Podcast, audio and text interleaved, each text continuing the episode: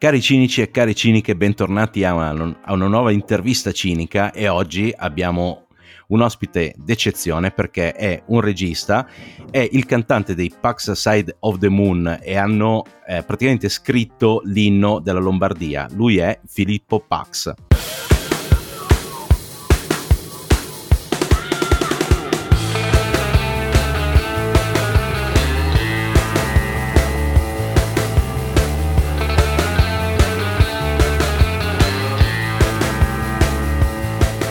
Ciao Filippo, come stai? Ciao, ciao, eccomi qua. Sto bene, grazie. Bene, bene. Allora, tu sei un regista, sei un cantante. Io e te ci conosciamo perché facciamo capoeira insieme. Assolutamente sì, ed eravamo entrambi agli api, ai vertici, diciamo, del, del, di questa del disciplina. Nostro... Sì, sì, ma anche del nostro st- stato psicofisico. Sì, pensa come siamo messi adesso. esatto, esatto, esatto. Ma infatti noi eravamo due atleti della Madonna ai tempi. Sì, sì, era sì. riconosciuta questa cosa da tutti. Avevamo anche dei soprannomi adeguati che sicuramente non ripeterò qua. Ma perché c'è ancora un minimo di dignità. Esatto, cerchiamo di mantenerla.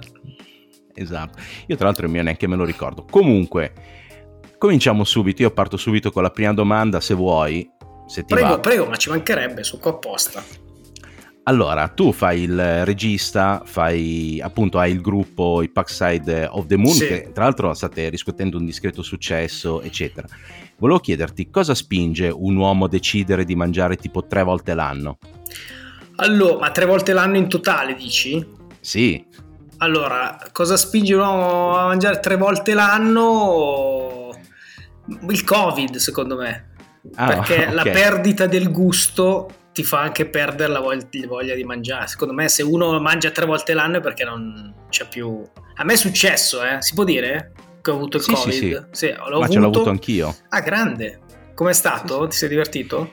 Ma è stata, guarda, sì, abbastanza, cioè nel senso, no, in realtà no, mi stava uccidendo la, la burocrazia perché ho avuto dei sintomi ah. bassissimi però la burocrazia riuscire a segnalare il fatto che fossi positivo e tutto quanto è stata la cosa peggiore in assoluto. Eh, sì, effettivamente probabilmente è stata anche la causa di tutta la pandemia perché poi non siamo riusciti a tracciare un cazzo. Si, può dire esatto. si possono dire le parolacce? Sì, sì, sì, sì okay, finché perfetto. non bestemmi va tutto bene. Perfetto, porca, ok. E okay. no, per me idem, problemi burocratici, però anche qualche acciacco fisico me lo sono beccato e poi questa cosa magica di sentire i sapori completamente sballati eh, e poi perdere anche l'olfatto, quello è stato strano e a suo modo mi, mi ritrovo adesso a fare cose divertenti, tipo ieri stavo annusando una, una confezione di, di, di, un dolce perché continuavo a sentire l'odore del cacao dicevo cazzo ma come buono il cacao! Cazzo! Cioè, diciamo che impari a goderti le piccole cose che poi sai che possono eh, scomparire all'improvviso.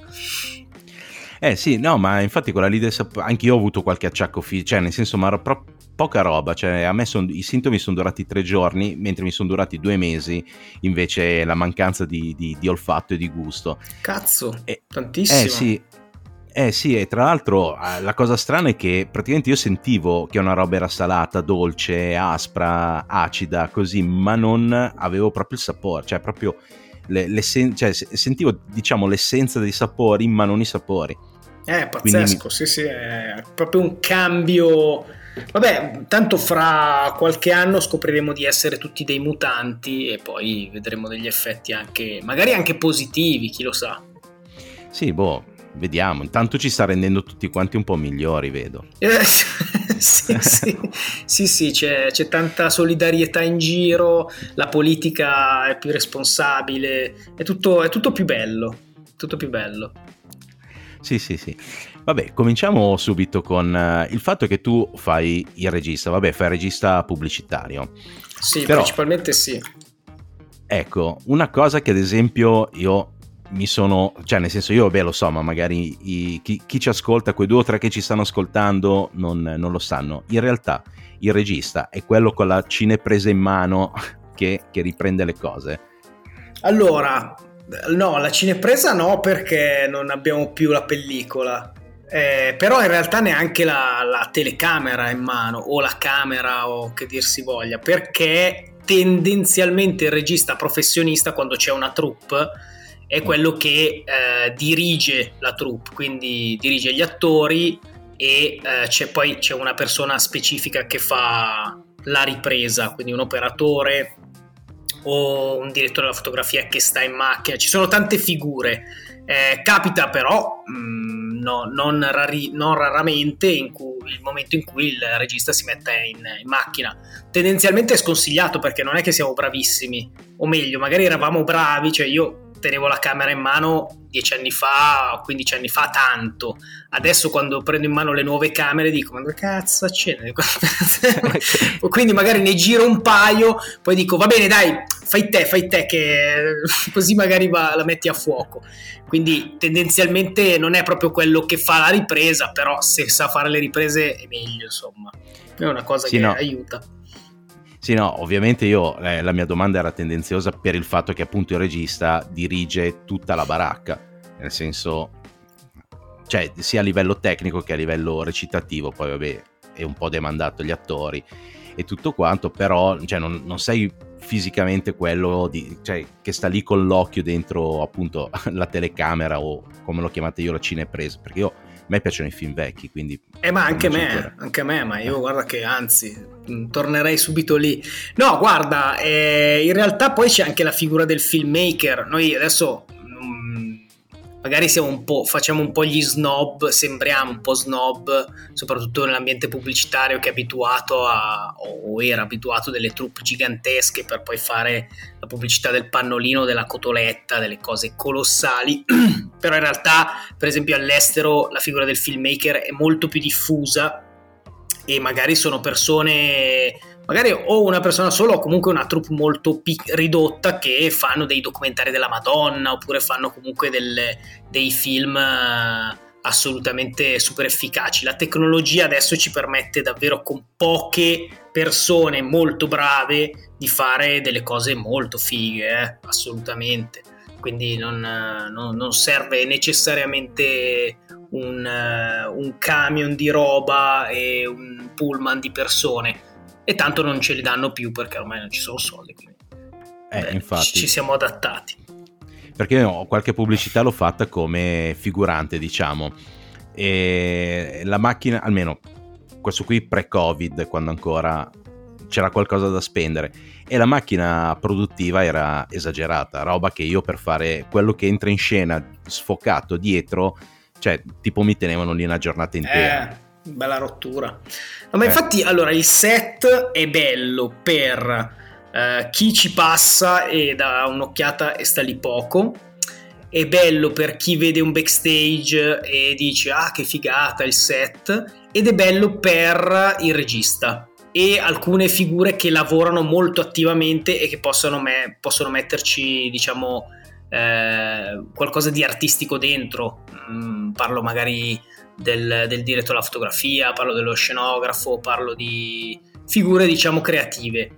Per tutti gli altri, e io lo dico perché sono stato uno degli altri per tanti anni quando ho fatto la gavetta, è una rottura di coglioni che pochissimi possono immaginare. Cioè il set è uno dei posti in cui ci si rompe più le palle del mondo, perché non puoi fare rumore, non puoi fare casino, non puoi muoverti troppo perché magari poi servi eh, se fai una cazzata ti rompono le palle come se avessi rovinato l'operazione a cielo aperto, cioè a cuore aperto, cioè delle cose veramente assurdo, assurde e per poi portarsi a casa magari la scena in cui eh, comunque questo pannolino è proprio bello, ci posso cacare, tanti, sì, sì. Cioè, capito, quella roba lì.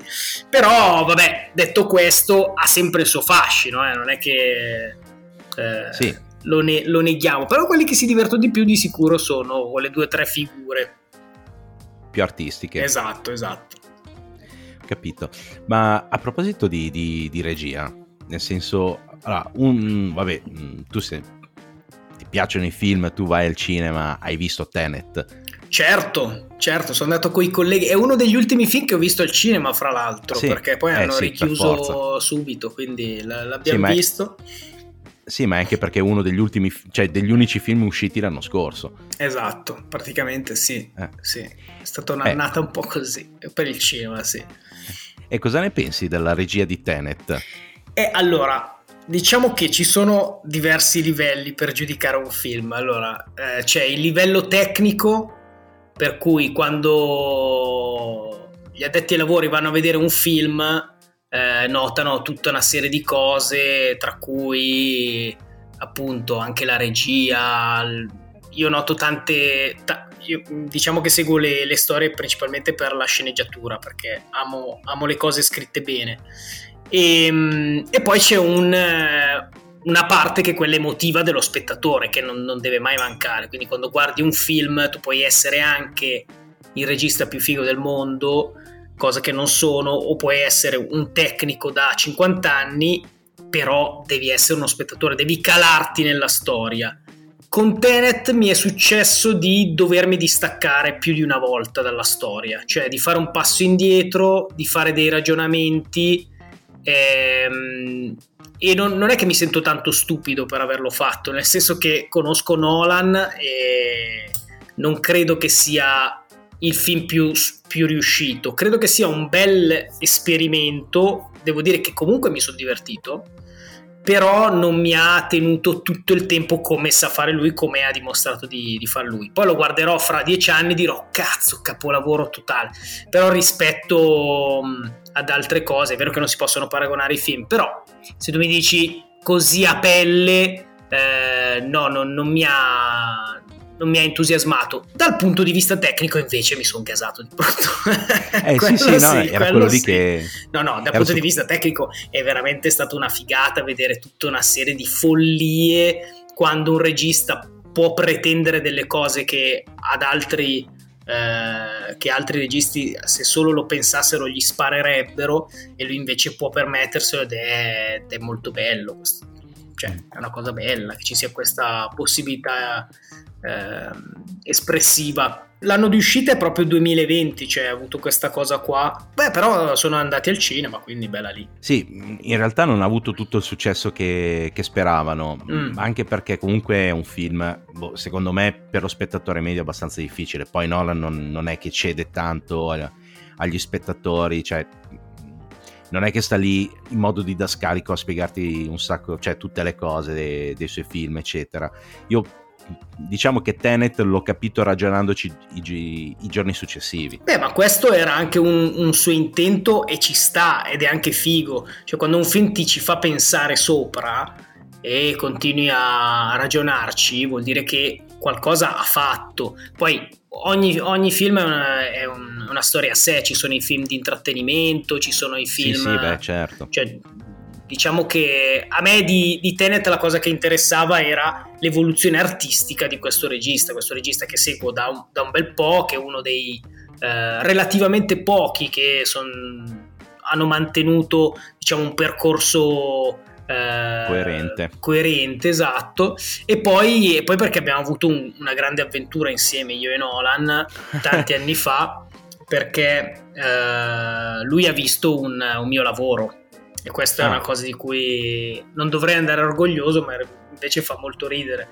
Praticamente lavoravo per un'azienda, una nota azienda di calze e all'uscita di, eh, credo, aspetta, un capitolo di Dark Knight, quando, sì. quando insomma... Eh, arrivava il personaggio di Catwoman, che però non era Catwoman, quindi Anna sì. Hathaway Qual era? Che capitolo era? Due, tre? Il terzo. Due, terzo, terzo. Uh, The Dark Knight Returns, una roba del genere. Adesso non mi ricordo esattamente i titoli. Guarda, se non li ricordi tu non li ricorda nessuno, quindi eh. su questo siamo tranquilli.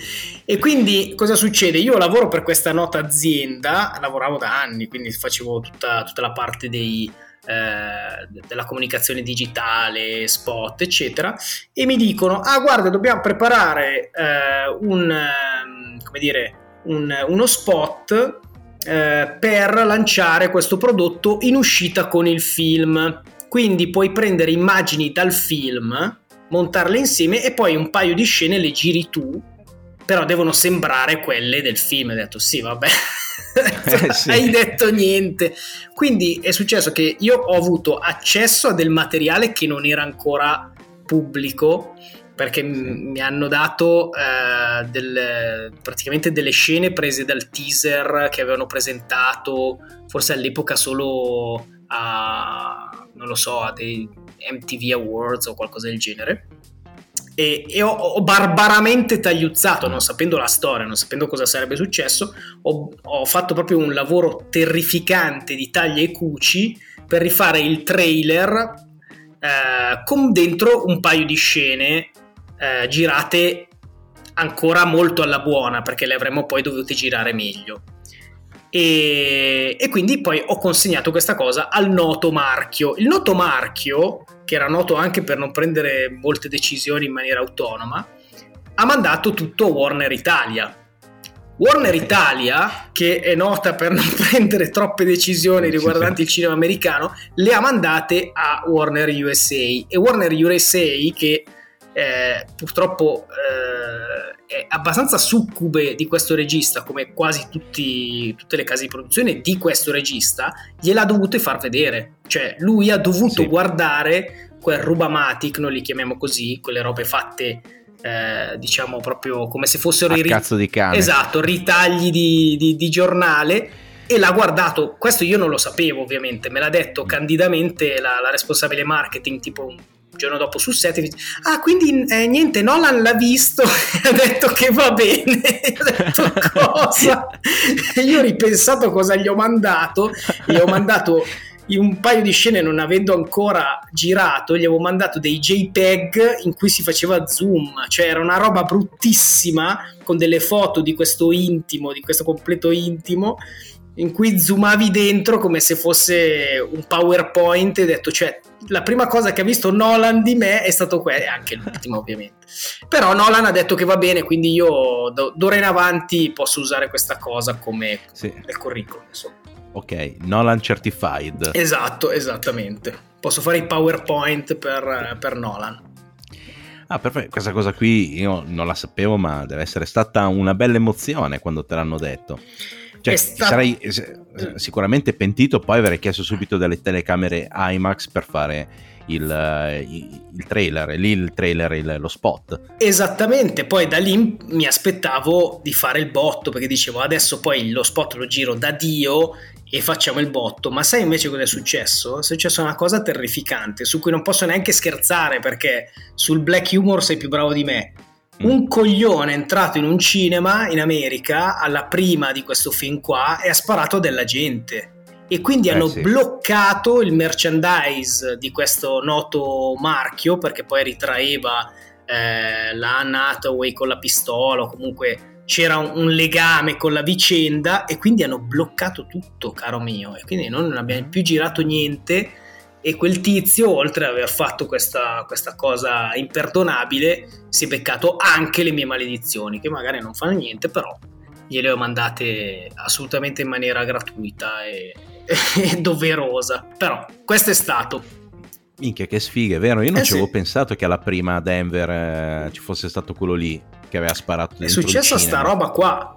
Poi, come sempre, quando c'è di mezzo il cinema e i pazzi, il, eh, lo sguardo guarda sempre il dito e non guarda, non guarda i pazzi, cioè, capito? Quando, quando, facevo lezione, adesso sto divagando, tu interrompimi, eh. quando facevo, ero, ero, all'università e facevo questo mh, mm, laboratorio di cinema, più che altro di educazione alla visione nelle scuole, e facevo sempre questo esempio ai bambini, dicevo, avevo bambini o anche ragazzi più grandi, però mh, mm, anche i bambini piccoli. Ma lì in, in, in, cioè nel senso volontariamente, non è che... No, no, no, ero, ero, pagato, okay. ero pagato, non volontariamente. Ah, cioè nel senso i bambini erano lì volontariamente. Sì, no, loro, loro, erano, loro erano, a scuola, loro erano a scuola. No, non li no. rapivo. No, praticamente io andavo in queste classi a fare questi corsi per insegnare come guardare i film, cioè sostanzialmente non spaventarsi quando c'è il sangue, quando ci sono le scene violente, eccetera. Gli spiegavo in retroscena così loro erano più tranquilli quando guardavano la tv eccetera eccetera e, e poi gli facevo sempre questi esempi e dicevo allora gli spiegavo ovviamente tutti i ruoli del cinema cos'è uno sceneggiatore cos'è un regista cos'è un attore bla bla bla e poi dicevo allora un bambino si lancia dalla finestra e, e cade da insomma, poi però si salva, dicevo sempre, però si salva sulla tenda del, del, del calzolaio.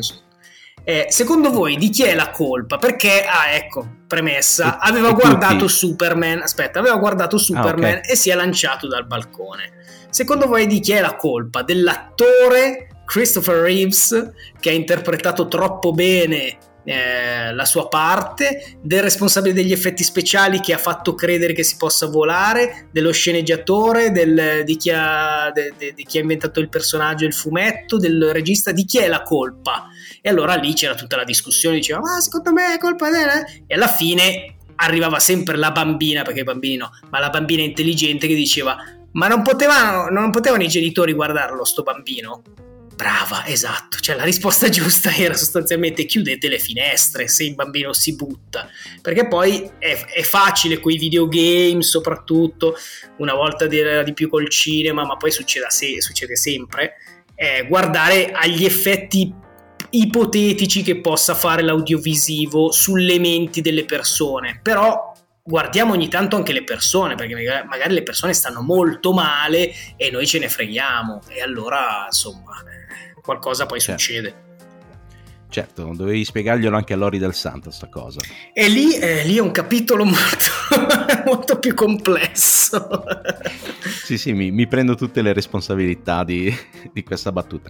Comunque, no, ma quella, quella, cosa che dici è vera, ma anche recentemente quella storia della bambina che si è impiccata per, per TikTok, eh, eccetera, che va bene tutto, però... Eh, insomma i genitori dovrebbero fare un minimo di educazione all'uso del cellulare, all'uso dei social, poi se i social eh, hanno delle restrizioni i genitori dovrebbero impegnarsi, secondo me. Ma certo, um... ma guarda, sui social il problema è ancora più grande perché io vedo i social come a un certo punto un momento storico in cui hanno dato la, eh, hanno dato la macchina a tutti senza che nessuno avesse la patente. E cosa è successo? Che noi della generazione di mezzo ci siamo adattati, però attenzione, non è stato indolore, ci abbiamo messo un po', ci abbiamo messo una decina d'anni. Se io rileggo i post che scrivevo quando ho iniziato a scrivere su Facebook, sembravo un, un deficiente, cioè Cosa pensa Filippo Pax? Eh, pensa che si è proprio rotto, cioè una, proprio, sì, una roba proprio... stessa cosa anch'io. Adesso infatti. se guardi i boomers alla fine non sono altro che persone che non si sono adattate, che non hanno imparato sì. a guidare da sole, nessuno gli ha dato la patente, nessuno gli ha fatto il corso e sostanzialmente usano i social nella maniera peggiore possibile, cioè tirano fuori il peggio eh, di quello che hanno è chiaro che eh, una persona che fa fatica a comprendere lo strumento non può insegnare a una persona più giovane come utilizzarlo o fa fatica anche ad accorgersi di come lo utilizza perché la generazione millennials, quella vera, non quelli a metà strada come noi, cioè nel digitale ci è nato, quindi sostanzialmente con gli strumenti li utilizza e non pensa è giusto e cattivo, semplicemente pensa è normale. Eh, quindi capisco che ci sia un gap culturale enorme e capisco che siamo in una fase di transizione a cui speriamo ci sarà gradualmente una fine, cioè eh, speriamo di arrivare a un momento in cui ci sarà molta più consapevolezza del, dello strumento. Sì. sì. che poi, cioè, comunque non è una cosa nuova, nel senso che tu hai detto noi siamo della generazione di mezzo, ma quando eravamo, almeno quando ero piccolo io, i miei, cioè non c'erano i social, però usavano la televisione per, tener, per tenermi buono. Cosa è successo? Che io a otto anni mi sono visto da solo l'esorcista ah. per, perché ero convinto che se in un film c'erano i bambini non potevano essere film brutti. Pote- dovevano solo essere film divertenti. Quindi solo che quella bambina les- maledetta. Mica, oh, non ho dormito due settimane, cazzo, c'avevo i vermi nello stomaco per, per la paura. No, Infatti l'esorcista è, è, un... Come? Quel film è allucinante, eh. Cioè. eh infatti l'esorcista tuttora è uno di quei film che non riesco a vedere da solo. Sarà che poi mi è rimasto dentro, eccetera, però... Io credo, mi... di, credo di non averlo più rivisto da, ah. da, da, da, quella volta. Cioè, io l'ho visto più grandicello eh, rispetto a te. Mm. Eh. L'ho visto più o meno quando hanno fatto la versione eh, restaurata che l'hanno sì, portato qua. al cinema. E sarà stato eh. cosa, il 2000? Oh, non lo so. Sì, sì, una roba del genere, 2002, una roba 2002. del genere, perché io mi ricordo che ero tornato a vederlo al cinema, ma con un amico, che mi teneva la mano. è comprensibile, è comprensibile, eh. non ti devi vergognare. Allora, Friedrich è un bastardo, eh, sì. ha fatto tutta una serie di esperimenti su quel film. Ehm, esperimenti sulle persone, cioè su di noi che l'abbiamo visto, perché ci ha messo tutte le cose disturbanti che avremmo scoperto magari anni dopo, eh, che adesso magari utilizziamo in maniera positiva, tipo la SMR. Lui i suoni sì. disturbanti li ha sperimentati tutti in quel film lì, eh, tutte quelle attese, le facce delle persone che aprono la porta e sta 10 secondi sulla faccia di questo che sta vedendo la cosa peggiore del mondo e tu già ti stai cagando addosso. Io l'ho visto al cinema, ero grandicello appunto, cioè avevo almeno 20 anni. Sono arrivato a casa, innanzitutto la, la, proiezione è partita tardissimo perché si era rotto il proiettore, già primo segno di sventura. Quindi è partito tardissimo, quindi siamo usciti tardissimo dal, dal, dal cinema. Sono arrivato a casa que- e avevo una gatta che praticamente non sapeva miagolare e emetteva dei suoni un po' strani perché cercava, secondo me, cercava di parlare, cioè cercava di imitare quello che sentiva perché era, l'abbiamo presa che era troppo piccola e quindi faceva faceva questi suoni qua. Quindi io sono entrato in casa, ho visto la gatta in fondo al, al corridoio, in piedi su, cioè in piedi, diciamo sul letto che mi fissava ho detto adesso se questa inizia a parlare io mi cago addosso qua. Quindi ho chiuso la porta e me ne sono andato e sono tornato dopo un pezzo perché ho detto ero veramente terrorizzato. Raramente un film mi ha fatto quell'effetto lì eh eh sì, io credo che, come dicevi tu, vabbè, a parte che ha sperimentato un sacco di cose, io dall'ultima visione che ho fatto appunto al cinema col mio amico che mi teneva la mano, mi ricordo i suoni. I eh sì. suoni, il telefono che squilla all'improvviso dopo 10 secondi di silenzio, quelle cose lì che continuano a saltare su, sulla poltrona. E poi la cosa peggiore è che gli ha dato eh, questo, diciamo, quest'aura di eh, plausibilità. Certo, nel senso certo. che non è una cosa astrusa tipo che cazzo ne so, i vampiri, gli alieni, certo. quelle cose lì che cioè ti distacchi no, con la cosa. Lì sembra tutto plausibile. Ma certo, ma infatti io non ho avuto tanta paura durante il film quanto mi ricordo a una cena di amici eh, in quel periodo sarà stato forse pochi giorni dopo in cui arriva a un certo punto è presente il don dell'oratorio sì. cioè arriva il don si avvicina alla tavolata e ovviamente stavamo parlando di sto, di sto film, dicevamo, eh no, perché sai Don c'è questo qua, Beh, ovviamente lo, lo, tiravamo un po' per il culo perché dicevamo, tu ci credi, no, a queste cose qua. E lui ci ha detto un paio di cose che ci hanno fatto gelare il sangue, del tipo, no, io il film non l'ho visto, però ho assistito a un esorcismo ed è successo questo, questo e questo, che ovviamente erano cose poi riprese nel film. Ovviamente lì tutti doccia gelata, oddio, no, allora è vero, ah, aiuto. Quindi sì, è stato Friedkin, Friedkin è stato, è stato geniale in questo perché è andato a prendere cose su cui ancora si discute.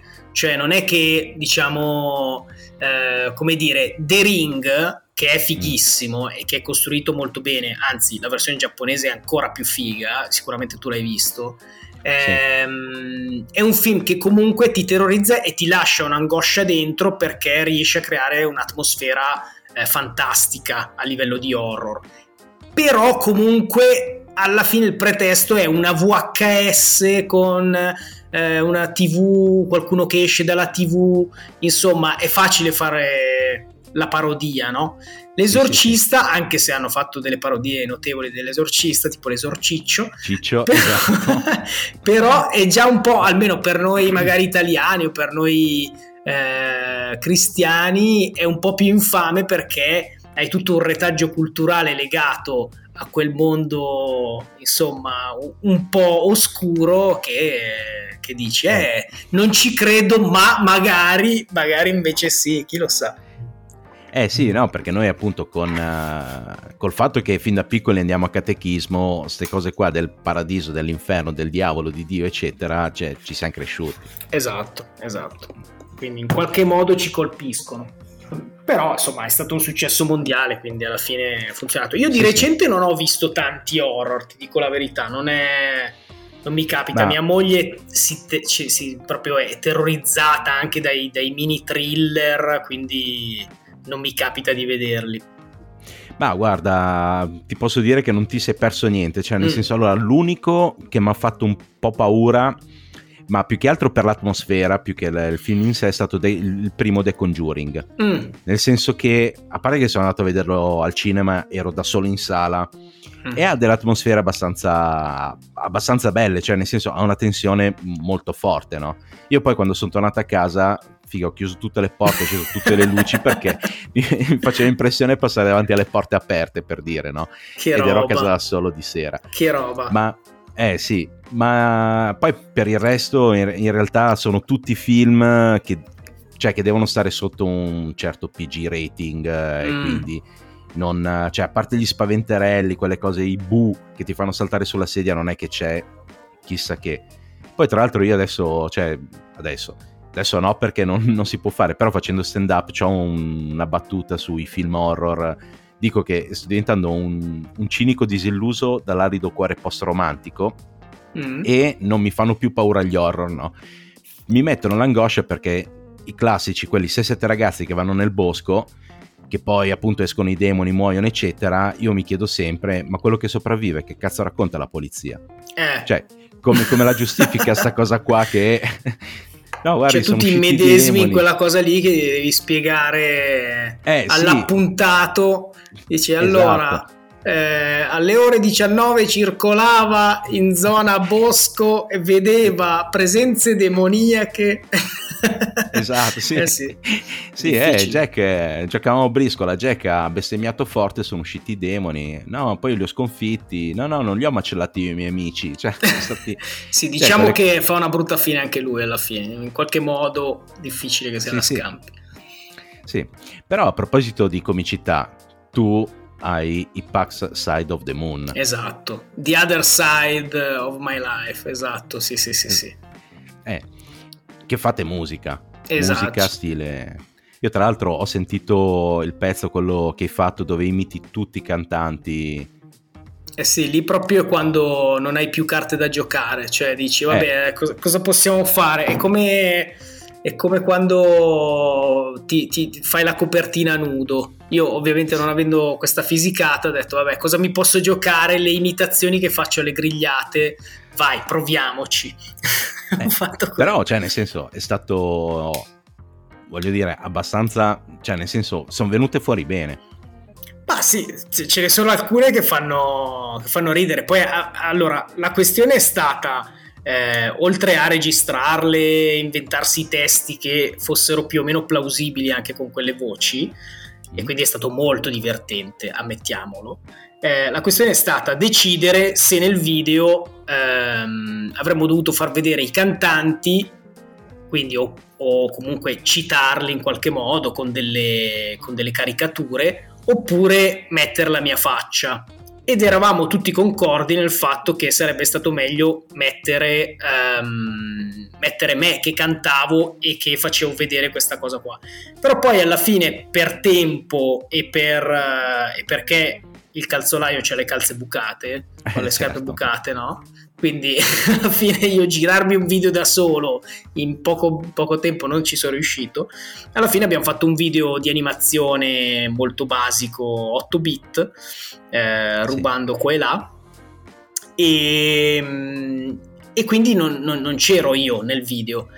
E la cosa divertente è che alcuni hanno, vabbè, la maggior parte ovviamente ha capito che erano delle imitazioni, alcuni non hanno capito che erano delle imitazioni.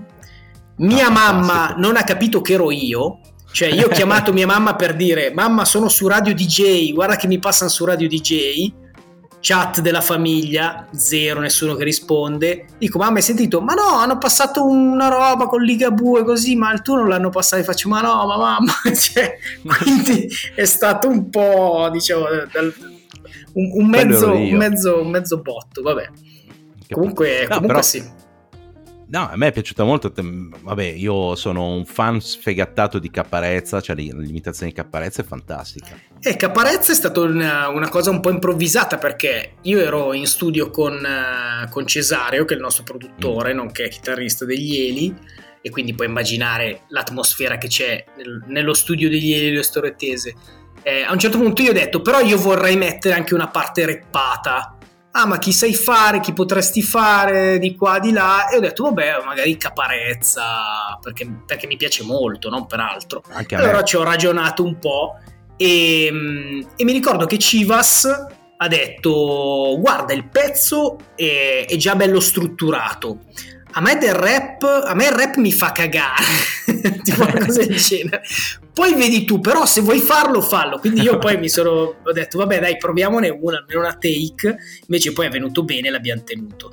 Eh, però sì, alcune sono completamente improvvisate e funzionano perché sono molto brevi, secondo me.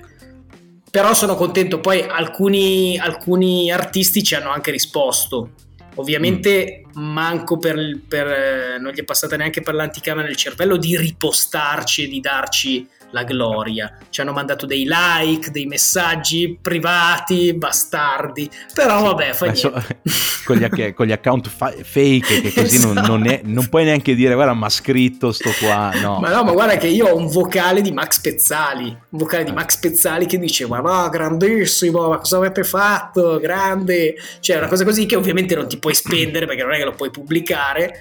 Eh, che però gliel'ha mandato a Chivas per dirgli che gli era piaciuto il pezzo. Ma tanti, cioè, un po' di gente, perfino Ramazzotti, cioè che dici non è, non è proprio il più raggiungibile, essendo comunque tutti dell'ambiente con, con Cesareo, eh, hanno apprezzato la cosa. Altro discorso è ovviamente il, il mondo musicale, cioè il pezzo è andato abbastanza bene perché comunque abbiamo fatto Ma, in un giorno tante visualizzazioni, è passato sì. in radio, quindi per noi è grande successo ma l'industria musicale italiana sembra in questo momento completamente bloccata, cioè non sta succedendo nulla. Mm. Ma prima di andare avanti, diciamo anche come si intitola il pezzo, così poi magari lo metto anche sotto in descrizione del, del podcast. Allora, si chiama Artisti unti per salvare il Natale. E mm. questo il titolo l'ha dato Civas perché dice: Io ho detto, ma non facciamo artisti uniti. Lui fa, dai, facciamo artisti unti. Vabbè, unti. non vuol dire niente. E, ehm, e, e niente, quindi questa è stata, è stata, l'ultima operazione, ma quella prima secondo me te la sei persa, ma ti sarebbe piaciuta molto di più. Eh. Ma quale? Praticamente ci hanno chiamato la Milano Music Week a suonare sì. live. Eh, ma questo già mesi fa, cioè tipo, che ne so, set- mm, agosto, settembre. E noi gasatissimi, che bello, ci chiamano addirittura per chiamare, di solito chiamiamo noi. Quindi dobbiamo andare, dobbiamo andare a Milano Music Week, si suona all'aperto, eh? Sì, sì, sì, sì, va bene, perché le distanze troviamo un posto pazzesco, cioè suoniamo in Darsena, quindi già mi immaginavo tutte queste ragazze che uscivano da, dai vari istituti costosissimi di fotografia e, e, di fashion design che arrivavano lì e dicevano oh, che bello, che bello, eh? E poi ovviamente cosa è successo? Hanno chiuso tutto e hanno bloccato Ovviamente. tutto. La Milano Music Week ha, ha pensato bene di dire: Ma ragazzi, non c'è problema, fatelo online. Però non, eh, è, che, sì. non è che eravamo, non è che fossimo organizzati, intanto non c'era un cachet, era tutta una partecipazione volontaria. Poi non avevamo minimo, organizza- minimo di organizzazione, cioè farlo online cosa vuol dire? Lo faccio a casa mia con, eh, con il computer eh, poi noi siamo in sette, cioè anche solo farlo, cioè riunirci in un posto tutti e sette avremmo violato le leggi di tutta Europa e quindi ci siamo un po' incazzati per sta roba qua, cioè incazzati, ci siamo rimasti un po', un po male. E tant'è che parlando con una responsabile che ci stava seguendo ha detto ma allora cosa pensate di fare per il live? Ho detto guarda io piuttosto che fare un concerto online mando in onda dei film porno e lei ha riso tantissimo dicendomi, beh, ma questo non lo puoi fare perché ti bloccano subito. ti bloccano subito. E ho detto, beh, no, io mando in onda solo gli inizi, gli inizi dei film porno. Quindi cosa ho fatto sostanzialmente? Poi da, da, questa butad poi mi sono mangiato la lingua perché ho detto adesso lo devo fare davvero.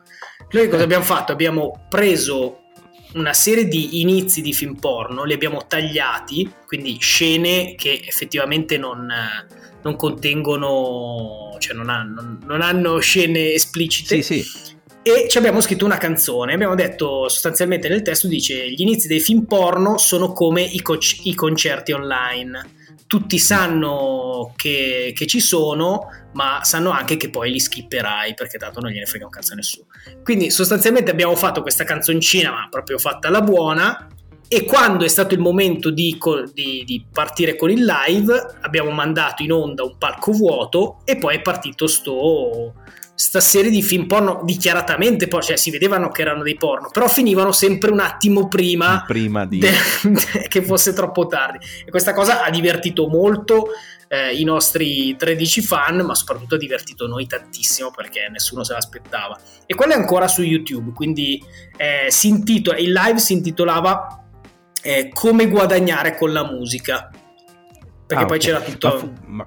Sì, vai, vai. guarda che, cioè, nel senso, non sapevo il contesto, però l'ho vista. Ah, l'hai visto, ok, ok. Quindi sì, hai riconosciuto anche tutti i film. Ho riconosciuto quasi tutti i film. Perché a differenza dei, dei, dei, degli horror, io mi chiedo sempre, ma poi questi qua, cioè, come finisce? Cioè, rimangono insieme, è una botte via, rimangono scopamici. È una bella così, domanda, è una bella domanda che purtroppo nessuno, nessuno ha la risposta eh. in questa cosa. Eh. Guarda, sicuramente una pizza se la mangiano. Perché secondo me, dopo tutta quell'attività lì, almeno qualcosa sì. da mangiare. Secondo me, una pizza insieme se la mangiano. Questo te lo sì, posso. Ma ma anche perché la mia presenza fisica non mi permette di arrivare comunque già alla fine del, del, dell'atto. Ma io cioè, non credo, senso... ecco, non credo che nessuno arrivi sempre a tutti, a tutti i finali, anche perché sono, eh, diciamo, come dire, la trama è abbastanza eh, prevedibile, per cui uno va a vedersi un po' quello, quello sì. che gli interessa, no? Quindi eh, direi infatti. che sì, sì, è vero, però è interessante questa cosa che dici, probabilmente potremmo fare un altro pezzo per parlare del seguito dei film porno, cioè cosa succede dopo, quando la devi riaccompagnare a casa o anche in certe situazioni un po' estreme quando devi pulire tutto. Guarda che lì a volte c'è un macello che dici ma chi è che pulisce? Sì, sì no, infatti, infatti a, a volte è più facile venderla a casa e comprarne un'altra pulita piuttosto che mettersi lì a tirar su le cose. Ma eh, tu prima stavi dicendo eh sì. della situazione del, della musica italiana. Ma allora, adesso io non sono un... Ehm, diciamo, ho la fortuna di avere un altro mestiere e mm. quindi non, eh, non, sono, non mi considero un musicista professionista nel senso che vivo di musica, quindi per quello mh, mm, non mi reputo uh, un portavoce. Però la situazione è che su un, un cavallo agonizzante eh, abbia sparato le ultime cartucce. Cioè, mm. la situazione era abbastanza drammatica. Con, eh, sì. Locali live pochissimi, eh, salassi per tutti quelli che cercassero di organizzare gli eventi, c'erano sempre dei salassi dal punto di vista burocratico da sostenere, eh, costi altissimi, eccetera musicisti che ovviamente la qualità si è abbassata tanto, molti professionisti hanno smesso di fare quel mestiere lì perché non ci vivevano e quindi vedi in giro magari gente che lo fa per hobby, come me, eh, mi, mi, ci metto sì, anch'io. E quando hanno chiuso tutto non c'è stato un vero pensiero a riguardo, perché è stato, tutto un, è stato tutto un vabbè rimandiamo, vediamo come va, vediamo come va. È chiaro che l'attività digitale, il live digitale non possa sopperire effettivamente all'attività live vera e propria. Ma la cosa grave è che l'attività live era l'unico, l'ultimo baluardo di un settore intero. Cioè, uh-huh gruppi importanti, artisti importanti, basavano tutto, tutto il loro fatturato, mettiamola, mettiamola, giù alla milanese imbruttito, solo ed esclusivamente sull'attività live. E questa cosa fa paura perché poi se succede qualcosa del genere, ok, non era prevedibile ed è, un po', ed è anche abbastanza grossa, però eh, a cascata scompare tutto il resto, tutto l'indotto di eh, persone che lavorano nel settore, dal fonico al, diciamo a chi monta il palco, a chi, chi fa i mix, a chi fa insomma c'è tutto un mondo che si blocca solo perché si bloccano i live. E allora ti fai due domande e dici: Ma scusate, ma la musica si è fermata? Tendenzialmente no. Il problema è che da noi si è fermata un po' nel, nel tempo. Um, non, non, è un. Um, come dire, secondo me, poi questo è il mio parere. Ma non è un caso che ultimamente si senta sempre più parlare di trap e di indie, perché sono gli unici due generi che hanno un seguito reale, cioè delle persone che davvero vanno a cercare i video o comunque ascoltano quegli artisti. Sì, sono gli unici che riescono a monetizzare. E esattamente, perché, esattamente. Eh, cioè... Perché il problema penso che sia il fatto che appunto non si vendono più i dischi o i CD o quel cazzo che vuoi, che sia tutto, cioè nel senso adesso se uno fa una canzone, cioè una volta ti compravi il disco, ti compravi il CD e che ne so, su 10 canzoni te ne piacevano due. Adesso perché fare uno sbattimento del genere? Certo. C'è Spotify, c'hai Amazon Music, ti ascolti quelle due canzoni lì, è morta lì, cioè non ti vai più a comprare... Assolutamente. Ma sicuramente c'è una fruizione... No, no, no, vai, vai, vai. No, dico, e tra l'altro Spotify appunto non è che paga. Bravo, è questo il punto, perché noi anche qua guardiamo il dito e invece c'è tutto un altro mondo, c'è la luna.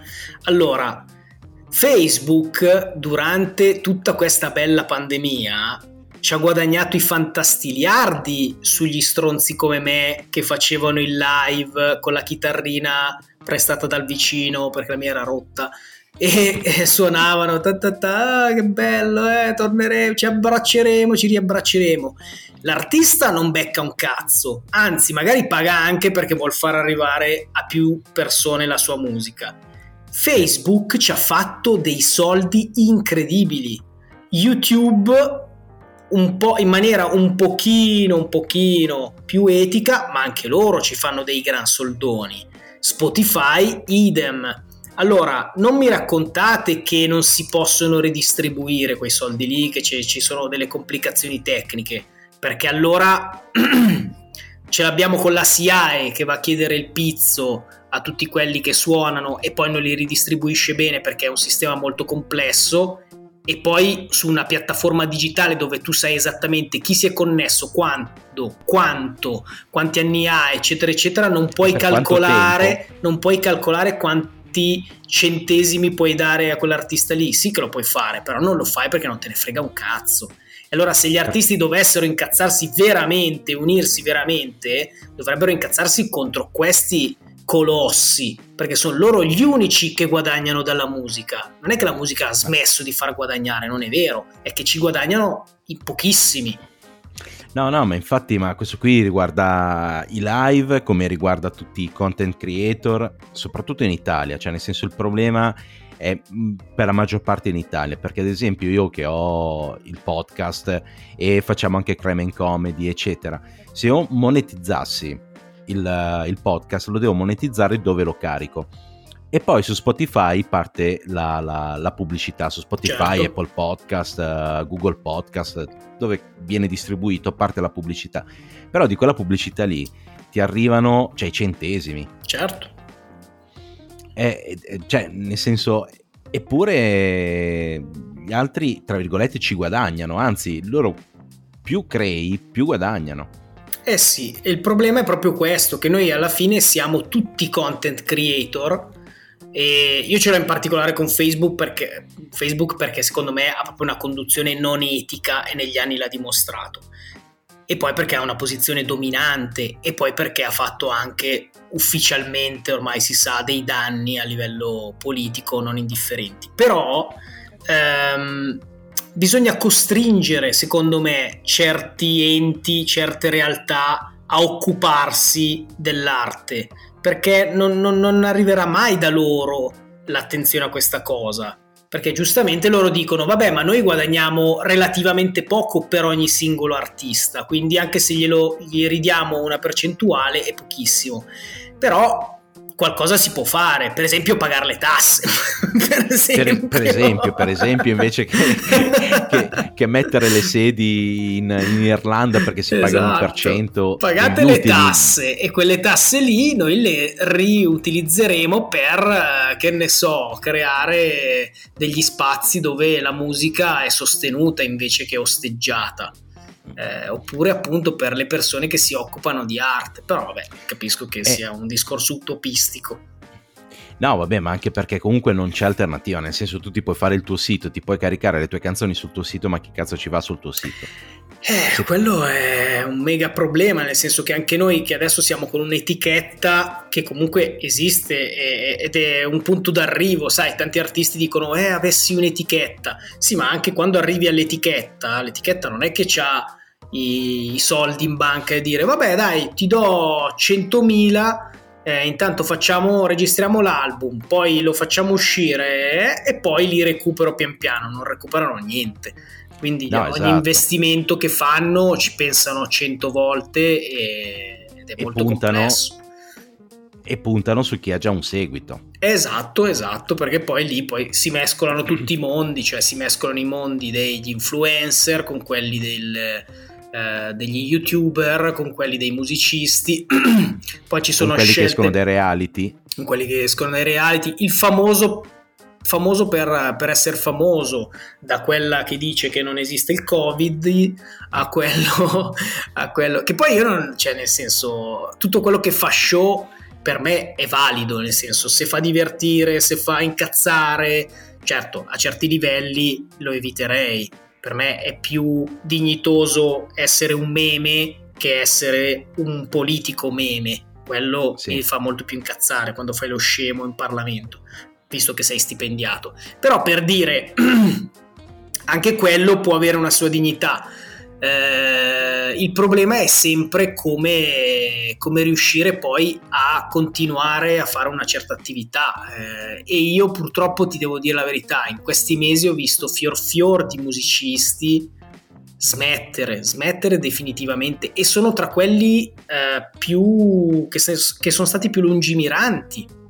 Perché c'è proprio un chitarrista che conosco che è meraviglioso proprio un chitarrista bravissimo, un, polistrumentista eccezionale, che lui appena visto che la situazione era così, lui viveva di live perché suonava tantissimo come diciamo ehm, adesso mi viene la parola insomma comunque suonava in tantissime Turnista. esatto bravissimo come turnista in tantissime situazioni, bloccato tutto, non guadagno più niente, ho due figli, cosa faccio? È andato a lavorare per Amazon, che un po' è un po' il cerchio eh sì. che si chiude. E lui però ha fatto bene, nel senso che poi se si ripartisse con vigore, eccetera, potrebbe tranquillamente dire ok, ricomincio a fare l'attività, cioè ricomincio con la mia attività. Però è molto triste, è molto triste perché quelle mani lì sanno fare delle magie sulla chitarra e adesso stanno portando il tuo pacco di eh, nella migliore delle ipotesi un lampadario con un, un aeroplanino. Cioè, eh, eh, sì questo qua, questo qua è triste ma vale la stessa cosa anche per noi comici. Nel senso alla fine noi comici non è che abbiamo possiamo fare i concerti cioè, cioè abbiamo i live facciamo eh, i turisti. Certo andavi nei locali, cioè nel senso guadagnavi, guadagnavi qualcosa nei locali, poi vabbè ovviamente ci sono i professionisti eccetera, però anche loro non potendo fare spettacoli, non, non, non essendoci più neanche la comicità in televisione, è tutto, cioè nel senso è tutto fermato, adesso forse si sta ripartendo, ma chissà quanto cazzo dura. No, no, ma infatti quello che dicevo prima, la situazione era già grave, perché c'erano già pochi spazi, c'erano già pochi eh, locali e poche situazioni in cui si poteva davvero fare show live a un certo livello. È chiaro che poi il forum di Assago avrà sempre delle attività, però è un altro, un altro discorso. Eh, questa qua è stata una mazzata da cui sicuramente non ci riprenderemo come prima, cioè quando tutto finirà o comunque quando ri- rius- cioè, usciremo un po' di più, dobbiamo, dobbiamo comunque ripensare all'attività. Noi personalmente, cioè noi come band, stiamo pensando di attrezzarci con un van ehm, un piccolo van, cioè piccolo neanche tanto, un van palcoscenico, quindi un palco che si apre diventa, cioè un, una specie di camioncino, si esatto, si apre diventa un palco in modo da poter appena aprono d'estate organizzare dei live in pochissimo tempo. Eh, speriamo che quello che lo stava costruendo sia ancora, sia ancora attivo. Speriamo che possiamo permettercelo perché non è detto che riusciamo a. Eh, però quello mi sembra l'unico modo in questo momento di dire ok, facciamo delle cose fatte molto in fretta, molto rapidamente e almeno possiamo suonare in giro. Eh, mi sembra un'idea della Madonna, cioè nel senso, in effetti potrebbe funzionare, poi anche lì vai a vedere se avete bisogno di permessi, se... Beh se sì sì, no, le... ci sono mille robe. Diciamo sì. che secondo me la gente quando potrà uscire avrà bisogno e avrà voglia di musica, avrà voglia di, di socializzazione, avrà voglia...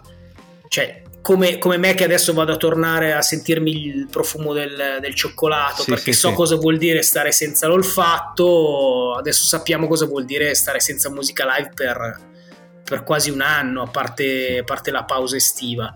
Quindi teniamocela cara e quando ritorniamo a, a vederla proteggiamo un po' i musicisti per, per quel che possiamo fare. E i comici, anche i comici, anche i comici. Sì, sì, no, anche i comici. eh, ma poi, vabbè, soprattutto anche gli attori, anche tutti quelli che lavorano nei teatri, come dicevi tu prima, tutti, esatto. tutto l'in, l'introito che, che, che, sta intorno, cioè tutto, tutto sì, il sì, contorno un mondo, dei... un mondo completamente scomparso che deve ripartire e per ripartire farà una fatica esagerata. Eh, Però per... sono molto resilienti, io ci credo e spero che torneranno con più forza di prima. Eh, guarda, è una cosa che, che mi auguro vivamente anch'io.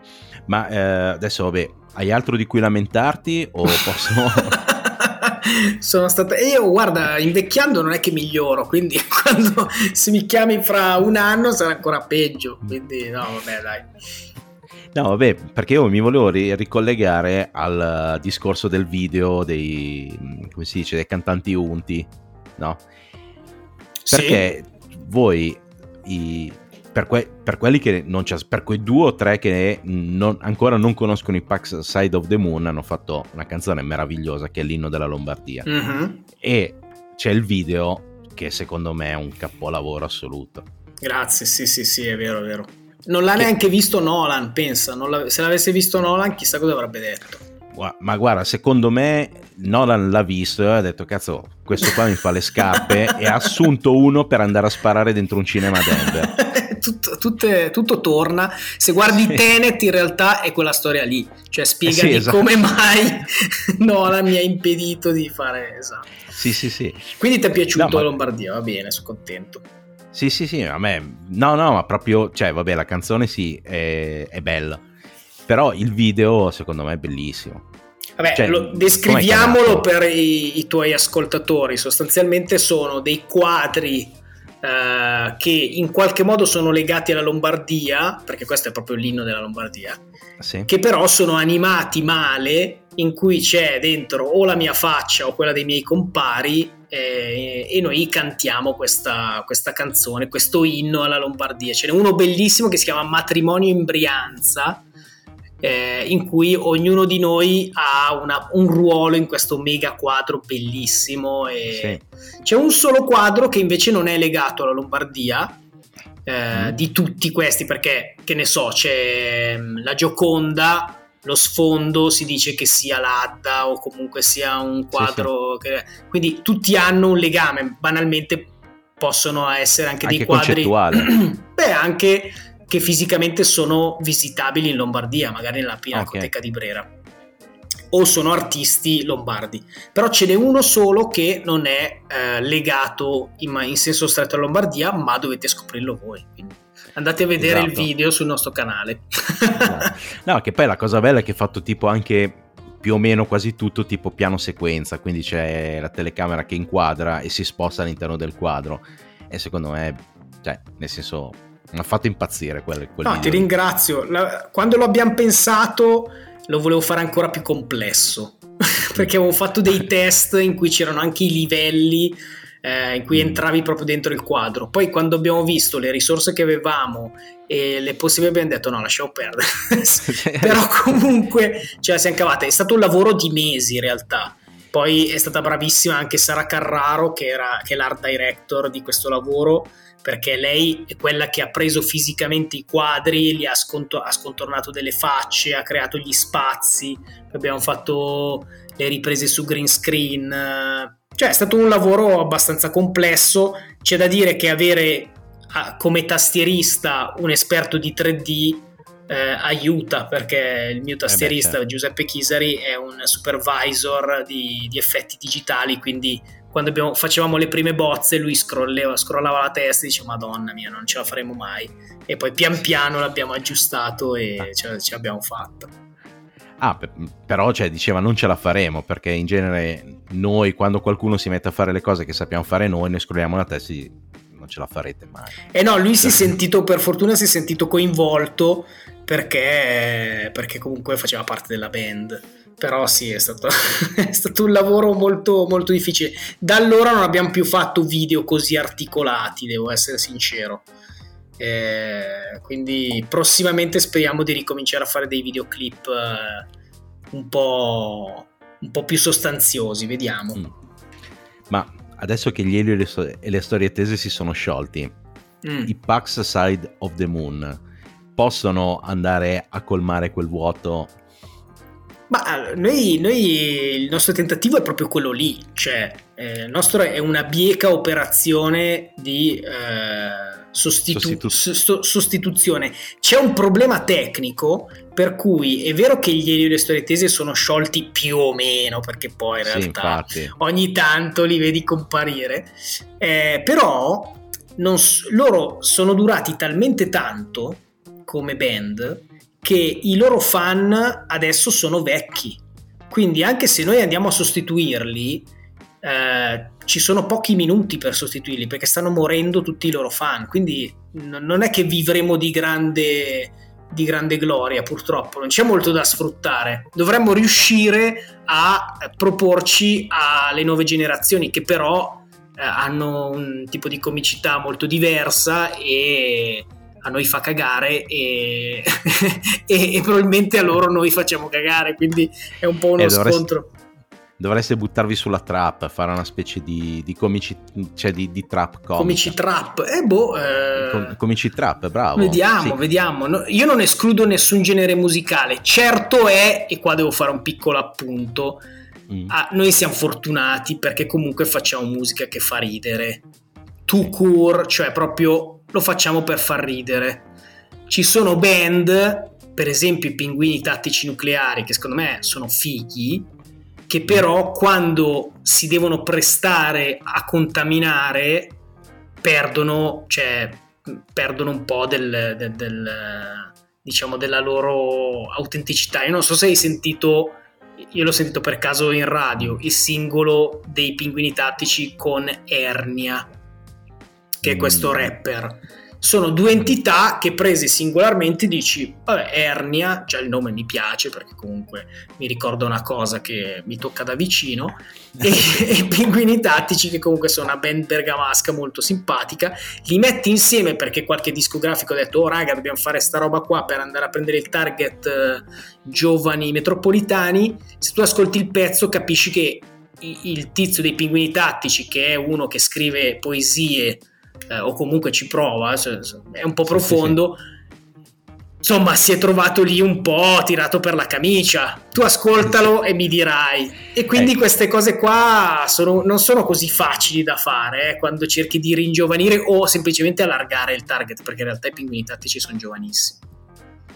Sì, sì, no, ma infatti, ma infatti io quando sento la, la trap così, che ci sono 4-5 trapper che si mettono insieme per fare una canzone che poi viene fuori una canzone di merda. Vi siete messi in cinque per fare una canzone di merda. Bastava uno, dici. Eh sì, cioè nel senso non è che, cioè, non, non è che siete cinque scienziati. Ma secondo oh. noi, guarda, secondo me, guarda, noi non abbiamo proprio, come dire, non abbiamo proprio i neuroni adatti ad ascoltare quella, quella musica lì, perché non c'è verso Cioè non c'è verso, io lo ascolto e dico ok, non mi interessa, non mi piace, ok, non mi piace, non mi interessa. Ho provato ad ascoltarmi anche dischi interi di gente neanche, cioè abbastanza sgamata, tipo sì, Mahmood, sì. tipo Gali. Ci trovo dei suoni interessanti, ci trovo il pezzo che dico bella, mi gasa, ma siamo anni luce dalla peggior cagata che fa Frankie Energy o il pezzo avanzato B-side di Caparezza o anche dei rapper nuovi, anche rapper recenti tipo no, Rancore, certo. Rancore spacca il culo, però quello fa rap, cioè rap è sì, rap, sì, sì. è rimasto ancora una cosa ma, che, che ma mi inf- piace. Ma infatti la trap secondo me è tipo il rap ma cantato in modo molto scazzato. Ma sì, è una cosa. Allora, io in realtà gli, do, gli voglio dare questa, anche perché poi ci, ci uccideranno se, se, se, spariamo troppo sulla trap. Ehm, voglio dargli questa dignità. Secondo me la trap è più un movimento eh, di protesta che un movimento musicale. È più il punk eh, inteso come quello antelitteram dei Sex Pistols fatto, sì. fatto, tavolino, poi in realtà non lo è, però, cioè il punk sì, però questo no. È, è, un po' come dire, la musica italiana ci fa talmente cagare, è talmente ripetitiva e non parla di niente ed è tutto talmente politicamente scorretto, cioè tutto politicamente corretto, che noi adesso sì. diciamo quello che non si può dire. Parliamo di eh, sesso in maniera eh, violenza, sì. esatto. Parliamo di violenza, parliamo, ci rifacciamo dei modelli eh, criminali che sono molto lontani in realtà dal nostro vissuto perché alla fine sono tutti ragazzini che spendono la paghetta nelle scarpe più belle. Ci vestiamo di questa cosa ribelle perché ci opponiamo, ci vogliamo distaccare da un mondo che effettivamente è rimasto a 30-40 anni fa e su questo io gli do pienamente ragione perché il pop italiano è imbarazzante è veramente sì, sì. imbarazzante. Sì, sono sempre le stesse canzoni, cioè nel senso cambia la voce, ma alla fine... Ma perché non dicono niente, ma perché non dicono niente, cioè non no, stanno sì, cantando non... niente. Cioè tu ascolti il testo e dici ma cosa stai dicendo? Invece loro qualcosa dicono, poi magari lo dicono male. il cuore. Vabbè, lasciamo perdere. L'ho sentita l'altro giorno, pensavo, ho detto, boh, poi ci, ci sarà un cane che sta morendo. Esatto, infatti vedi, abbiamo tutti paura che stiano cercando di entrare tutti nel vuoto creato dai Lirio Storettese quando fanno queste operazioni. Quindi diciamo, no, c'eravamo prima noi. Eh, no, però a parte questo, massima dignità di tutti gli artisti italiani, la colpa non è mai degli artisti, è proprio una no, questione certo. di industria. Il Sanremo di quest'anno sembra il, il Miami di, di, di, di, cinque anni fa, no? Ci sono tutti artisti indie perché evidentemente la musica italiana adesso sta diventando quella roba lì. Poi può piacere o non piacere, però secondo me rispetto alle canzoni fotocopia degli artisti pop americani di, eh, degli ultimi anni, boh, magari anche già un qualcosina di più interessante. Premesso che a me piacciono di più le sperimentazioni con la musica popolare, cioè se proprio dobbiamo fare una roba, mi, mm, andiamo a riprendere le, la musica popolare italiana e facciamoci dentro delle, delle commistioni, delle, cioè, riportiamola in auge. Sì, rielaboriamola.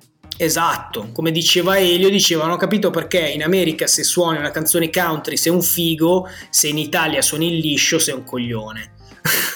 Ora, non eh. dico di fare il liscio, perché, vabbè, però insomma abbiamo, abbiamo tanti generi su cui potremmo lavorare.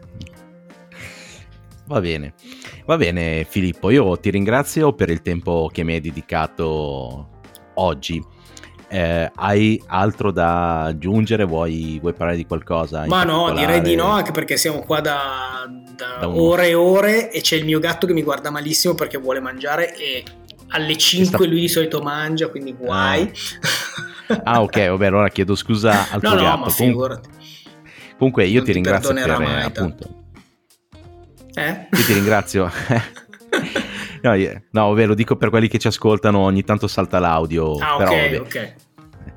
No, io ti ringrazio per, per, questa chiacchierata, ti ringrazio per il tempo che mi hai dedicato. Ricordo a tutti che sotto poi metterò il link per raggiungere Filippo a, su tutte le parti in cui vuole essere raggiunto, anche l'indirizzo di casa, il numero di cellulare. Assolutamente, assolutamente. anche le parti intime, cioè tutto raggiungibile. Io sono okay. su una pagina aperta, un, fo- Così, un libro aperto.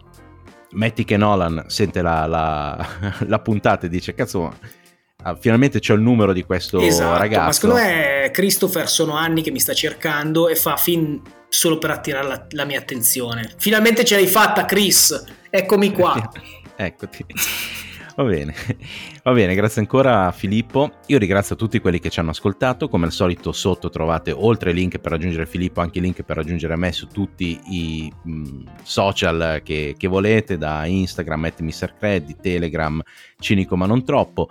Io vi ringrazio, vi saluto e ci sentiamo la prossima settimana per una nuova storia di un comedian. E per il momento, sigla.